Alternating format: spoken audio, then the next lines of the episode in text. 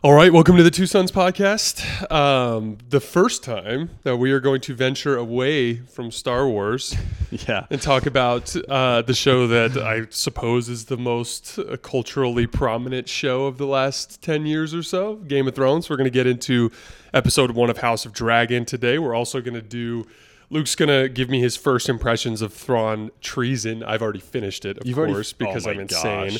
Um, uh, Dude, and then at the you end, serious? oh my gosh. H- How long did that take you? Like five days? Uh, a weekish, yeah. Like because I, I had barely started it before our episode Wow. last week. Um, It's the beauty of um, of audiobooks. yes, exactly. And I, I Yeah. so I actually so Carly stopped me because I actually started the first book of the Thrawn Ascendancy trilogy and made it like a like Stop. one chapter in. You And then Carly's like, "You better wait for Luke." Luke waited for you during the other books. Like, Yeah, damn. so I'm stopping. I'm All stopping. right, you I'm gonna- better. I, I will get it. I will get it under control. we should Uh, just get like a subscription to all Disney related, or not Disney related books, but Star Wars related books. I know, probably save a lot of money. Yeah, I'm a hundred bucks in on the Thrawn stuff. I now. know. just Thrawn freak. Uh, Jason Tim Thrawn freak. so, uh, and then at the end, we're gonna briefly touch on um, the Gray Man, uh, a movie on Netflix that Luke talked about. Like again, our sh- our goal with this show is like we don't want to talk about things that we don't care about.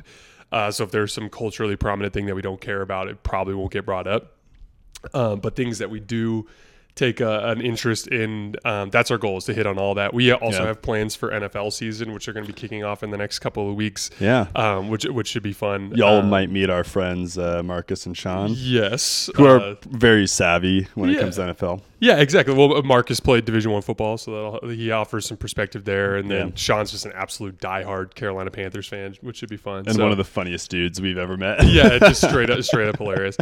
Um, all right, so let's start with uh, Th- Thrawn treason. So first Yeah. off, this was by far my favorite book of the series. It had it's, it's so good on so many different levels. I'm not going to reveal anything. I just want to know where you're at in the book and what you've thought of it so far. So, um, so far I've loved it. It's kind of funny because I, I loved the first book. The second book was really good in my opinion, but then I, I, again, I'm, I'm I'm enjoying the third book the most at this point. Um, it's Thrawn in his true form.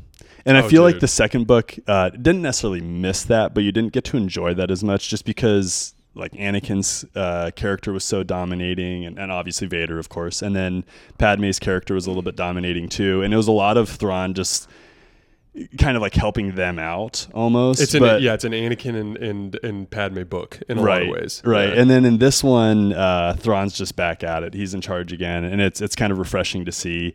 Um, and it's really cool because, like I talked about previously, you know. It, he focuses a lot on developing the people around him, and that's a huge, huge part of this book.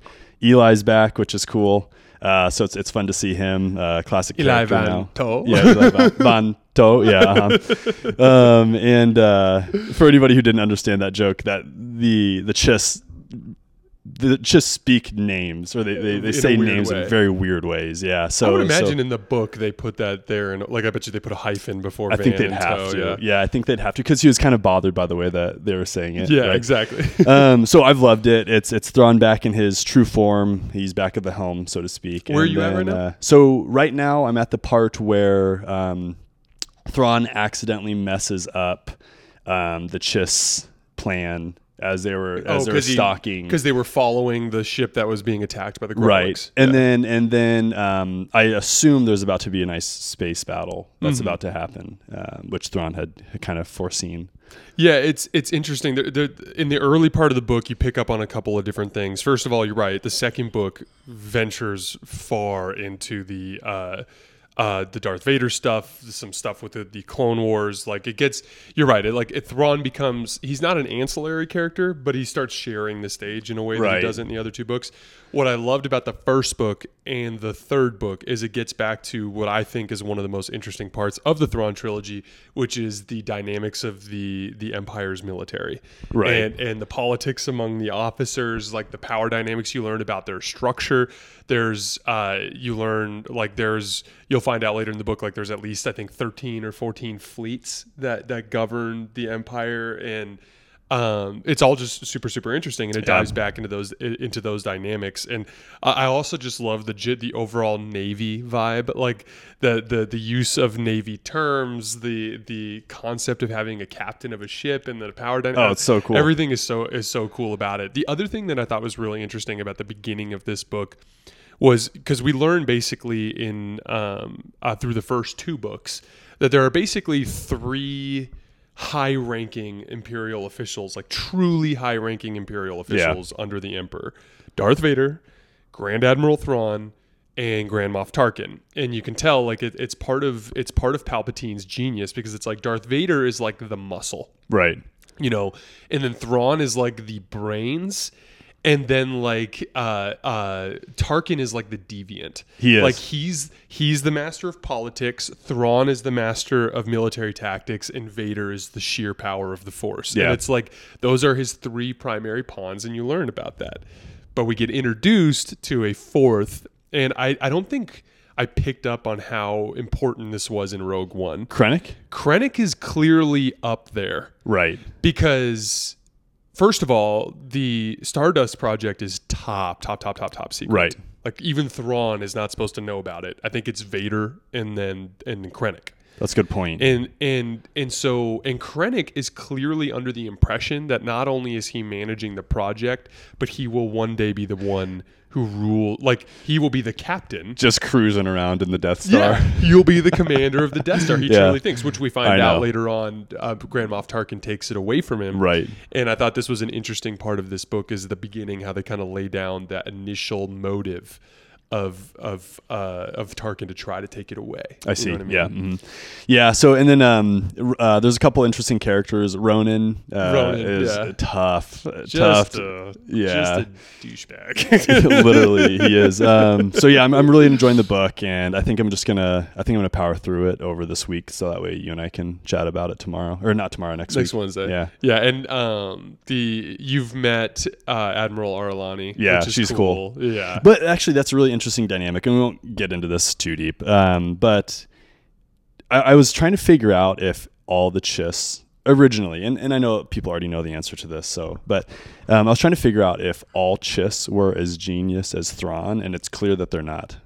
Like, chi- yeah, chiss are amazing, but but uh, and they're super super wise, and and they're very very uh, tactful, you know. But uh, Thrawn Thrawn has a unique brain. You'll pick sure. that up. It, that is literally in the first chapter of the Ascendancy trilogy, which I promise Really? I'm going to stop reading. Dude, that if you keep listening to listening to that, I'm I'm off the show. You're gonna have to do it with Lola, and she doesn't add much. she really doesn't. And our friends don't really like Star Wars. Like to anybody who's listening, to I would this, be caught. Yeah, I'd be I'd be powerless. Our wives told us to kind of do this so we could just get all of, all of our Star Wars talk out of the way and then not have it dominate the week. But we end up talking about our podcast Yeah, the whole entire time, anyways. so, Their plan is not exactly. yeah, is it? sorry, it's Yeah. made it worse. anyways, But dude, I'm enjoying I'm enjoying Star Wars more than ever right now. I am too. Um, because I'm I, Thrawn has been so interesting. I uh, I obviously Obi Wan was incredible. I actually Mm-hmm. just last night because Carly had not seen it yet. Just last night we watched the finale of Obi Wan, so I got to see that lightsaber fight again, which is incredible. yeah, Um, the I finished Rebels season one yesterday. I just watch it when I'm like having lunch and stuff. Yeah. And um, incredible. Like that's the one where the Tarkin has captured Kanan.